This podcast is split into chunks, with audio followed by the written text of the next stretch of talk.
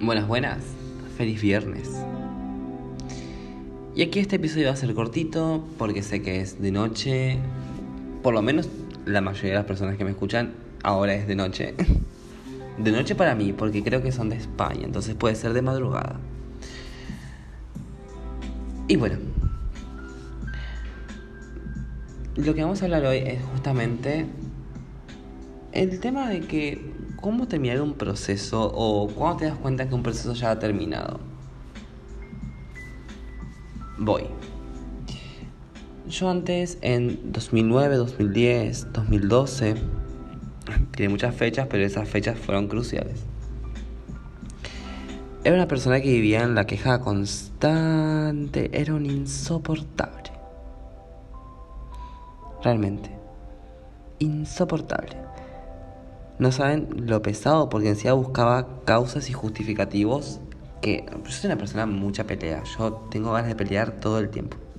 Imagino peleas con recursos humanos, imagino peleas con eh, quien sea, que tenga ganas de echarme la culpa de algo que yo hice bien y que las personas piensan que está mal. Pero me contengo porque esa pelea está mi cabeza, no existe.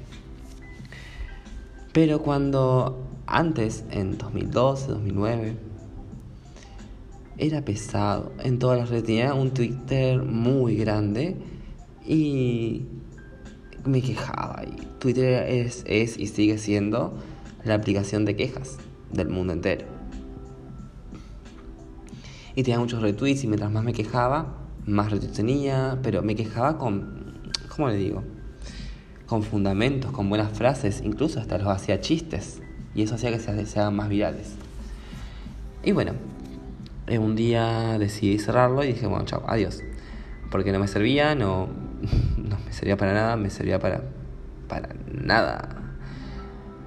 Y descubrí justamente, bueno, vamos a intentar no quejarme. Descubrí, bueno, el libro del secreto, bla. Descubrí un montón de libros más y prácticas. Y empecé a no quejarme, sabía que quejarme era algo malo, pero era pesado, pesado. De todo, y a todo le encontraba la vuelta. Incluso puedo encontrarte una vuelta ahora.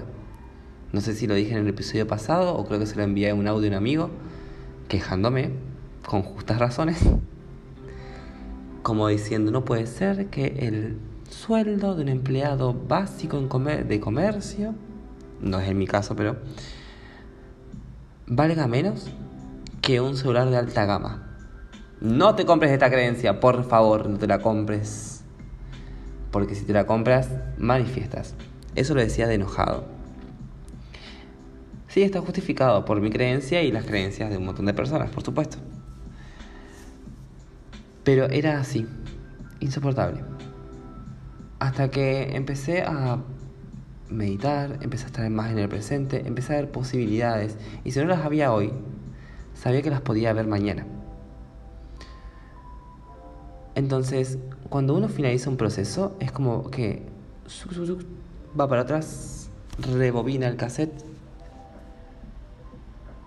y ves que de alguna manera no eres más esa persona. Porque hoy en día, si me quejo una vez en el día, es un montón. Porque no suelo quejarme. Dejé atrás esa creencia. Y a eso va este episodio. Cuando tú estás sanado de un proceso, ves lo de atrás como con cara de el Shrek, ¿no vieron el sticker de Shrek como mm? así? O Darío Barassi también como ah. no te reconoces. No, no reconoces a tu yo pasado. Y eso es atravesar un nuevo nivel de Mario Bros. Obviamente quedan un montón más pero aprende a reconocerte cómo eras tú en el pasado. No eres la persona que eres en este presente. Obvio, puede haber personas que sí, que no han salido todavía de, la queja constante y, y, echar culpas afuera cuando la culpa de uno la tiene uno.